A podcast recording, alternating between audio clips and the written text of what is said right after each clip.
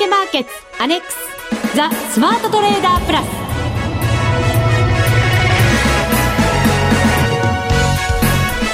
全国のリスナーの皆さんこんにちは。内田まさです。この時間はザ・スマートトレーダープラスをお送りしていきます。まずは福福コンビにご登場いただきましょう。国際テクニカルアナリスト福永博之さん。こんにちは。よろしくお願いします。そしてマネックス証券の福島正さんです。こんにちは。よろしくお願いします。よろしくお願いいたします。お願いします、えー、さてリスナーの皆さんにご参加いただきました。第11回 FX ダービー、えー、先週の金曜日の早朝に終了いたしました、はい、ご参加いただいた皆様本当にありがとうございました。ありがとうございましたたくさんの方々にご参加いただきましたね。そうですね。えー、まあ、本当にあのね、最後、先週お話した時にはもう接戦でね、はい。えー、まあちょっとこう、最終日、えー、一日で差がね、広がったり、追い越したり、うん、落ちたりといろいろなね、えー、状況になったんではないかなと思うんですが。ドラマがありましたか？わかりませんけど。どうでしょうね。すいません。手元に順位がまだないもんですからね。ないんですよ。はい、で、私も自分の結果がわからない。そうですか。実行委員長。わからないんですよ。すみません。私だけですね。わお。すみません。えー、今、実行委員長もですね、そしてディレクターも、私がランキングを聞いたらですね、はい、なんかこう、微妙な表情をするんですよね。どういう意味がそこに込められてるのか、ね、すごいドキドキしてるんですけど、この後のコーナーですぐにそのランキング発表させていただこうと思いますので、はい、ぜひ皆さんもご期待ください。えー、私、今回は、身のあるトレードをできたんじゃないかなと。うん、そうですね。はい、あのー、まあ、目標、先週まで両方とも2つ目標ありましたけども、はい、えー、一応10位以内、それからあと300万円以上、これ2つもクリアしてますもんね。うん。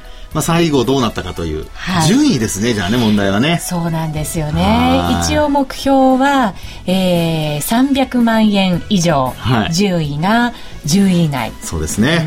という大きないや最後11位12位の人とか頑張ったりなんかしてたら本当そうなんですよね。わからないですよ。えー、結構あの接戦でしたから。そうですよね。えー、あの先週ねお伝えしましたように、まああのすぐ下の人とは数十万とかでしたしね。はい。しかもあの、はい、私あのイベントの打ち上げがありましてですね、それが終わって家に帰ったら結構しっかりしたトレンドが、うん、あの木曜日の夜から金曜日の朝にかけてはあったんですよね。トレンドしっかり出てました。だから。もしかしたら皆さん上手にやられたかもしれませんね。不安。内田さんトレードされてないんですよね。してないんですよ。そう,、ね、そうなんです。そのまんまなんです。だから金額的には。そうですね。はい。はい、えー、この後皆さんにご報告いたしましょう。それでは番組進めていきます。この番組を盛り上げていただくのはリスナーの皆様です。プラスになるトレーダーになるために必要なテクニック、心構えなどを今日も身につけましょう。最後まで番組にお付き合いください。この番組はマネックス証券の提供でお送りします。スマートトレーダー計画、よーいドンザ・スマートトレーダー計画、よーいドン。このコーナーでは、スマートなトレーダーになるためのノウハウ、実践テクニックについて教えていただきます。えー、さて、番組の冒頭でもご紹介しましたが、FX ダービーが終わりました。この時間に、その最終結果からお知らせしたいと思います。ですね。はい。はい、ドキドキの結果ですよ。えー、っとですね、商品は、1位の方に全国共通百貨店商品券3万円分がプレゼントです。そして2位から10位までの方、えー、クオカード500円分とザ・スマートトレーダープラス番組特製投資にキットカツキットカットプラスマネックス証券のノベルティグッズ、はい、3点をセットにしてプレゼント。はい。また特別賞といたしまして、えー、このダービーに参加いただいた方の中から抽選で20名様にキットカットをプレゼントいたします。はい。はい。さあ、実行委員長。はい。ランキングが届きましたか届きました。はい。ほやほやですよ。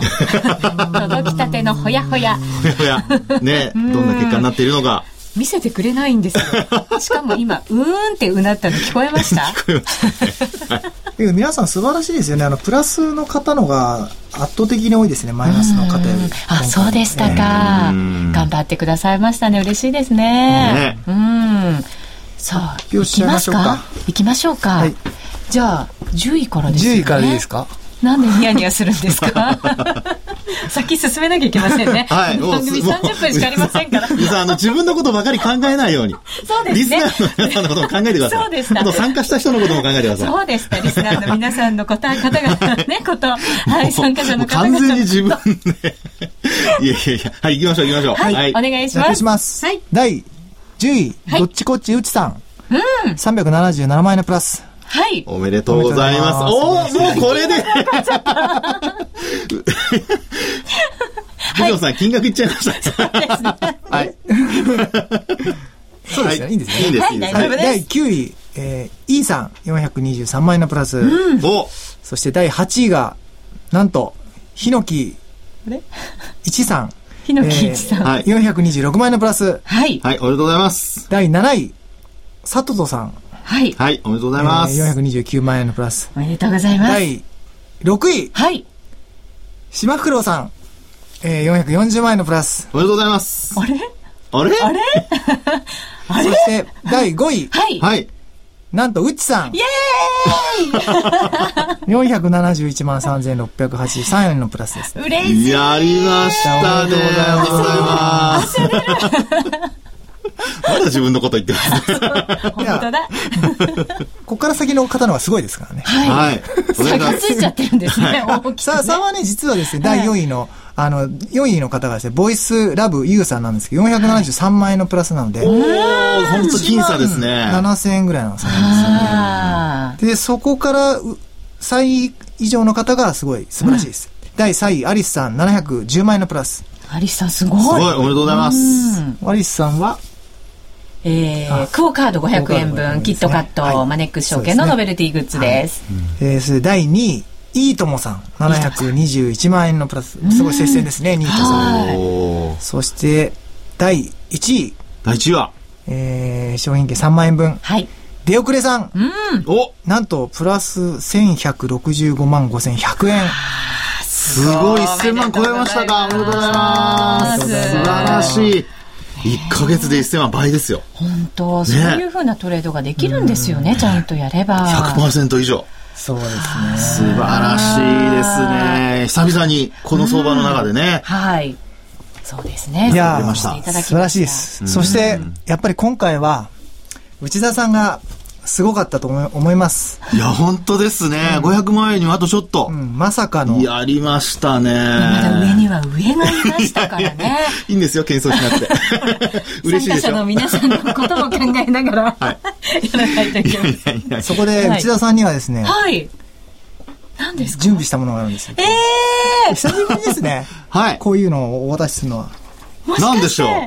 えー、症状です。ありがとうございます。じゃあ読み上げますね。はい。いや、これサプライズですね。えー、すごい嬉しい。久しぶり。久しぶり。はい。えー、第、症状、第5位、内田正美殿。えー、あなたはラジオ日経主催マネックス証券協力、えー、第11回 FX ダービーにおいて、えー、当初の成績を収められましたので、えー、ここに称します。えー、平成24年11月8日、FX ダービー実行委員長、マネックス証券福島正。おー、ありがとうございます。ありがとうございます。いただきます。ああ、久しぶりですね、症状いただいたの。ね、症状。これ卒業証書ではないですよね。まだ参加していいですよね。いいと思いますが、私は何と言えばいいんでしょうか。そして、なんと、はい、我々から素敵なプレゼントを用意させていただきました。本当ですか何だと思いますディズニーランドペアチケット。あら。あいいとこついてますけどね。いいとこついてますね。いいとこついてますけど。当たりです。あの、ディズニーランドの、あの、ペアじゃなくてシングルです。シングルパスポートです。はい。本当にこれもらっていいんですか？本物ですよね。はい。これはですね、あの、ちゃんとディレクターに感謝してくださいよ。えマジっすか？ありがとうございます。1位の場、1位だったら、あの、ペアチケットプレゼントするよなんて言ってたじゃないですか。はい。で、1位ではないので、まあ、ただ、すごいよく頑張ったので。そうですね。まず1枚。やった内田さん。まず1枚。次もう1回頑張って、もう1枚ゲットしてペアで 行くって手ありますね。はい。はい。ありがとうございます。一人でじゃあ楽しんできます。本物ですからね、それね。本物ですよね。本当そうですよね。そうですよ。はい。ちょうどね、クリスマスのね、そうですよ。イルミネーションも始まってますから。じゃあ一人で寂しくイルミネーションいや、別にね、わかんないですけど、そこから先はよくわかりませんが。はい、ありがとうございます。頑張るといいことがありますね。ありますよ、その通りです。はい。いや、だってもう結構ね、あのね、寝ないで頑張ったりしてたと思いますので。そうですよね。今回最終的にね、もう10回超えて、いろいろプレッシャーがあったかと思いますが、頑張ってくれましたね、本当ね。ようやくここまで来ました。最初ね、落ち込んだところからだいぶ挽回しましたもんね。ですね。次回もっと頑張らないといけませんね。はい、そうです。次回の目標はもっと高くなるという。怖い。怖すぎですね。今度なんか吐き出させたり。いやいや、冗談ですよ。はい。失礼しました。まあでも、上位の方々の、やっぱりその売買記録は、それはとても参考になるものだと思いますので、来週はですね、えダービーの上位者の方々の売買履歴、検証していこうと思いますので、えー、ぜひ皆さん、ご期待ください。以上、スマートトレーダー計画、用意ドンでした。FX なら、マネックス証券の FX プラス。現在、FX のサービスを提供している会社、世の中にたくさんありますよね。そんな中、マネックス証券の FX 講座が堅調に増えていると聞いています。なぜたくさんある会社の中でマネックス証券が FX トレーダーに選ばれるのか、私なりに検証してみました。まずは取引コストについて。取引コストといえば取引手数料とスプレッド。マネックス証券ではもちろん取引手数料は無料。米ドル円のスプレッドは原則2銭と低コスト。しかも、1銭通貨単位から取引できるため、初心者の方にも優しいです。気になる取引ツールはとても使いやすく、投資情報も満載で、携帯電話やスマートフォンからの取引機能も充実。もう言うことありませんね。さらに皆さんに朗報。今なら新規講座開設キャンペーン実施中。講座開設のお申し込みはパソコンや携帯電話からマネックス証券で検索。今すぐお申し込みを。FX は予託した証拠金額より多額の取引を行うことができるレバレッジ取引であり、取引対象である通貨の価格や金利の変動により、予託した証拠金額を上回る損失が生じる恐れがあります。お取引の前には必ず、契約締結前交付書面の内容を十分にお読みになり、リスク、手数料などをご確認ください。マネックス証券株式会社、金融商品取引業者、関東財務局長、金賞第165号。ザ・スマートトレーダープラス。今週のハイライト。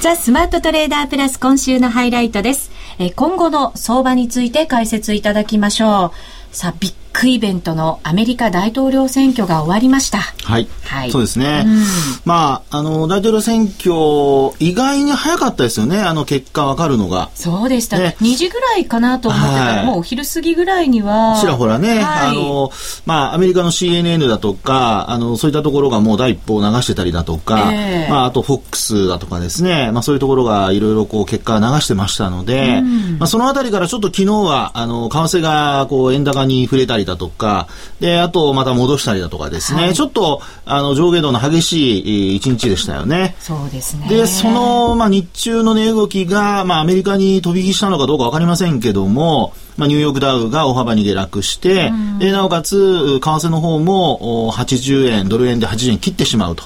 それからあと、ユーロ円についてもやはり102円台を割り込むようなね、動きに、値動きになってしまいましたから、えー、まあ、そういう意味では本当にあの、イベント通貨でですね、だいぶその、おまあ、昼間の間、こう安心感というか、まあ、ちょっとした、あの、ああの上下の動きがあったんですけど、落ち着いて終わったかなというふうに見ていたところがですね、うんえー、実際のこう、アメリカではちょっとこう、大きな動きになってしまったと。株も大きく下げましたしね。そうですね。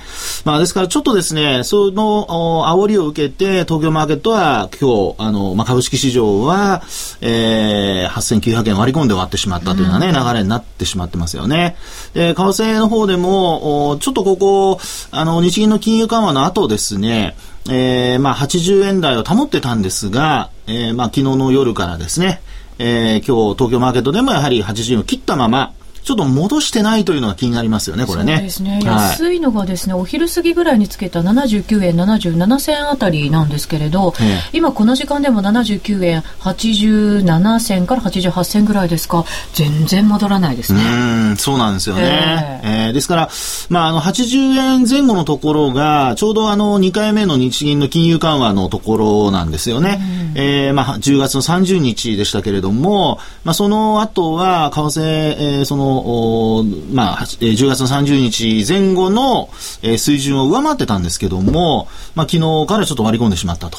で、事前にやっぱり言われていたのは、オバマ大統領が再選されるとですね、あの、金融緩和継続ということで、あの、ドル売りになるのではないかというふうに見られていて、東京マーケットではちょっとあまり動き、一旦、まあ、円高には触れたものの戻したんですけど、はい、やっぱりアメリカの方、あるいはヨーロッパの方で売られてしまったというね、えー、そういう流れ、それからあとは昨晩のドラギ ECB 議長の発言ですかね、えー、えー、ECB の理事のですね、理事長の発言ですね、ドラギさんの発言によって、やはり、あの、ちょっとユーロも売られてしまったと。うんユーロ圏の経済状況は弱く近い将来にこの状況が変わることはないんだと。うんですね。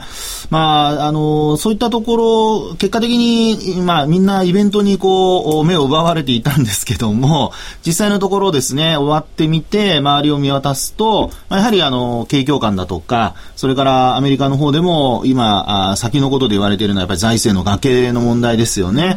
まあ、そのあたりも、ポイントになってしまって、て、結果的には、あの、大統領再選が、まあ、あの、現状維持なんだけども、じゃあ、今ある問題をこれからどうするんだというようなことでですね、えー、逆に、あの、売りが膨らんでしまったと。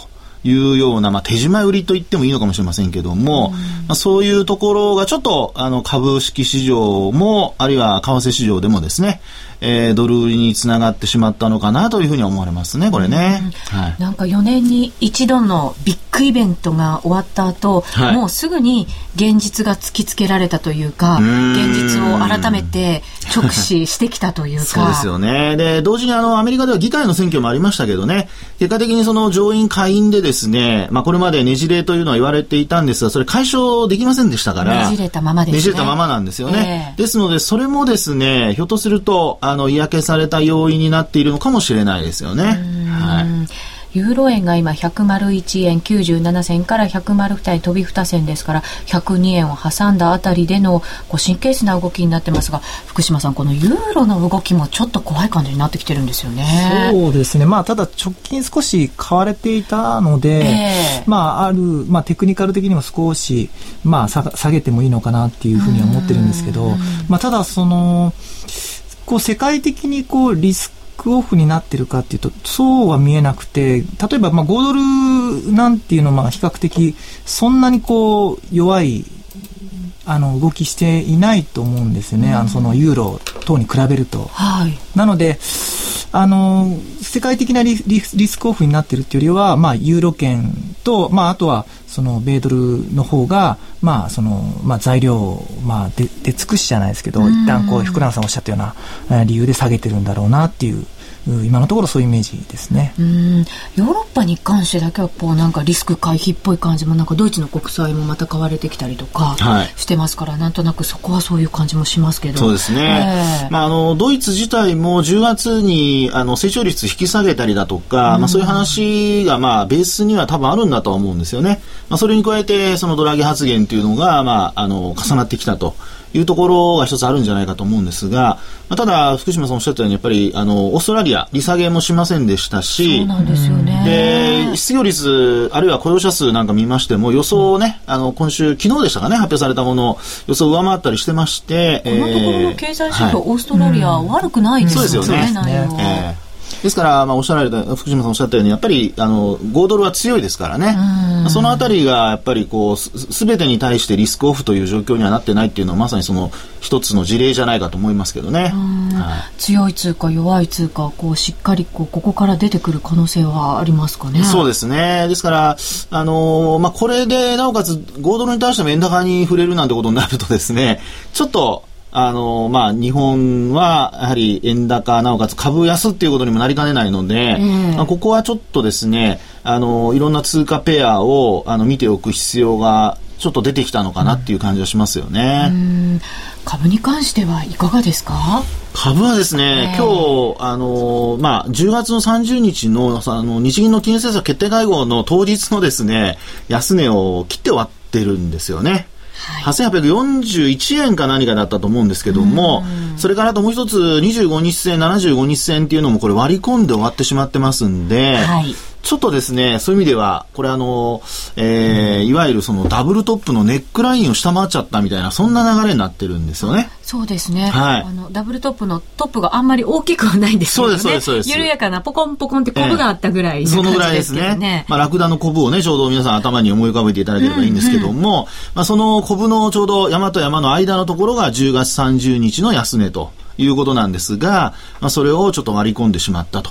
まあ、あの、ただ移動平均線これまだ上向きですので、25、75もですね。そうですね。えー、ですから早期に戻せれば、まあ明日しかないんですけど、今週はね。まあでも、あの来週でも戻してくれれば、あるいは下げ止まってくれれば、そんなに大きなマイナス要因にはならないとは思うんですが、まあちょっと続落っていう流れになると、あのー、今度はですね、えー、下値不安というのが出てきかねません。まあ、そうなりますと10月の安値だとか、あるいは7月の25日の安値だとかですね、まあ、日経平均に関してはそのあたりが意識されることになりますので、えー、業績ちょっと悪化している中で、えー、材料デスクシーっぽくなってきてはいるんですけど、買いの手が引っ込むと、お株価やっぱり売り物、先物がね、特にね、えー、売り圧力強くなってきたりしますから、はい、ちょっと注意してほしいなというところですよね。はい。続いてはこのコーナーです。みんなで参加、今週のミッション。さあ、FX ダービーも終了いたしまして、少し、えー、一息ついたという感じにもなっておりますが、マネックス証券では続々と新しいキャンペーンを展開中でございますので、でね、今日たっぷりお話伺いましょう。そうですね。はい。あの、FX に関しては、あの、引き続き、9月、10月に引き続き、えー、新規口座開設キャンペーンというのをやってます。これは、あの、10万以上取引したら6000プレゼントというキャンペーンを継続して、えー、12月末までまずやってますと。はい。で、えー、あとは先週も紹介したんですけども、えー、今週4夜連続セミナーっていうのをやっていて、えー、で月曜日、火曜日ってあの FX のセミナーがあってで昨日はあの米国株に特化したセミナーを、えー、やりました、うん、で今日最終日なんですけども今日は、えー、当社のあのチーフストラテジストのひろきが、えー、日本株と今回あのひろきの方が米株米国株に少しこう時間を費やして、はい、あの話するってことなので、まあ、本日8時からなんですけども、えー、まあ当社に講座をお持ちであるお客様しか見れないんですけどもあのぜひ視聴していただきたいなと思います。うん、であの為替のセミナーも例えばあの火曜日の佐々木さん、JP モルの佐々木さんに講演いただいたんですけども、本当1000名以上の方に見ていただいて。大人気だったんですね、うん、やっぱりこう、大統領選の前後で、やっぱり、あの、ちょうど注目されていたされている今時期なので、まあ、特にお客さんのこうお客様の、えー、まあこの後どうなるんだろうっていうのはやっぱり皆さん気になってるんだろうなっていうふうに、えー、思いました。そうですねでえっ、ー、と、それからですね、ちょっと話がですね、はい、全然違う商品になって恐縮なんですけども、はい、あの、実はあの中国株って、あの、マネックスでも当然取り扱っていて、え最近実はあまりこう取引が多くなかったんですけども、なんと今日からですね、あの、中国株、これ中国株口座も持っているから誰でもえーと、対象になるのでもしお持ちでない方中国株今チャンスかなと思う方は、まああのー、口座開設していただければこの対象になるんですけども中国株の買い付け手数料の半額を、あのー、キャッシュバックするキャンペーンっていうのを今日から始めました。まさに今日から。はい、はい。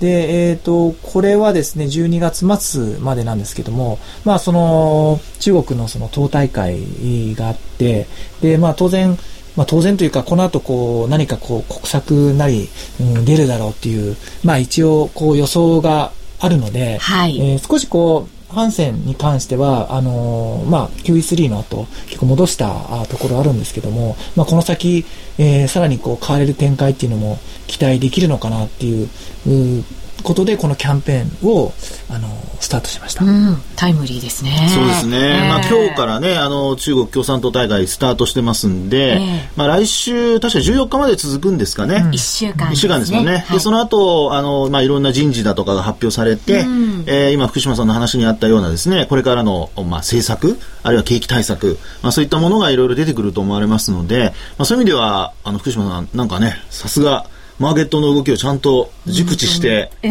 ね、ちゃんとタイムリーなこういうキャンペーン考えられて、すごいですね。本当、はい、ダービーのミッションも一番いいところできますからね。さすがでございます。はい。そうですよ。あの、中国株も実は少し担当していてですね。へえ。まあ、このタイミング幅広いですね。まあ、そうですね。まあ、我々もそんなにあの人員がいませんので。はい。この機会にね、ぜひ、そうですね、中国株も実際に。はい、まだね、あのーはい、今、スタートしたばかりで、今え今年いっぱいですかこれは、キャンペーンは？今年いっぱいですね。はい、じゃあ、ちょうどね、今から勉強もしつつ、あの、ちょうど講座作って、それでキャンペーンに参加するっていうのはいいかもしれないですね。本当そうですね。はい、新指導部誕生とともに。ともに。ね。中国株デビューそうですね。いいタイミングだと思いますね。はい。はい、それからですね、あとは、あ、そうですね。一つ、あの、マネックスメール。はい。マネックスメールって、あの、登録が57万通ぐらい7万件ぐらいこう登録があって、非常にこう、うん、大きなこうメルマガなんですけども、ええ、なんと福永さんの、えー、コラムもですね、日経225から信用の方に変わりました。はい。ねはい、今、信用取引のコラムを今週から書かせていただいております。なるほど。はい。で、全、結構長くやられるんですよ、そうですね。あの、一応年内、で、あと来年1月1日からですね、信用取引ちょうどあの、制度が改正されるんですね。はい。で、ちょうど先物と同じように、あの、まあ、証拠金、え、保証金ですね。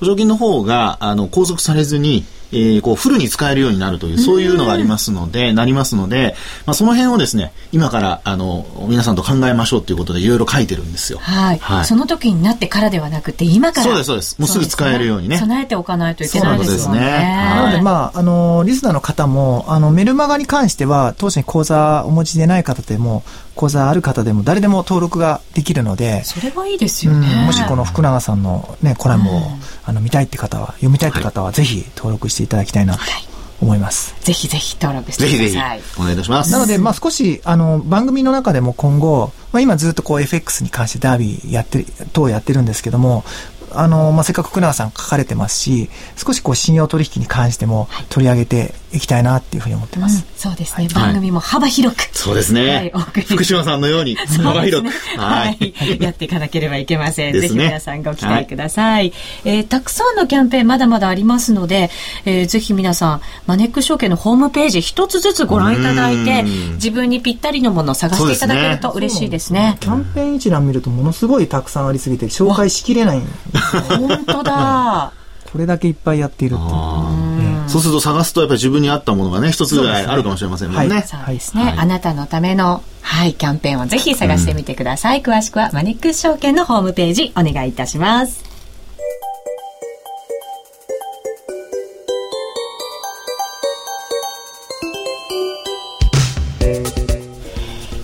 て、あっという間にお別れのお時間が近づいてきました。はい。はい。と今日はサプライズでね、内田さん。本当にびっくりしました。ね、この番組長くやらせていただいておりますが、こんなにびっくりしたことは、最初で最後にならないように 頑張らないといけません、ね、本当にこれはもうあの、サプライズでしたので、リスナーの皆さんもね、うん、あの、驚いたり楽しんだりだと思いますが。本当ですね、はい、今日久しぶりでしたね、症状。ね、本当そうです。もう1年以上症状ってお渡ししてないですもんね。そうですね。もらえるような結果がなかったということなんでしょうか。えー、皆さんもご参加いただきましてありがとうございました。ありがとうございました。この番組はマネックス証券の提供でお送りしました。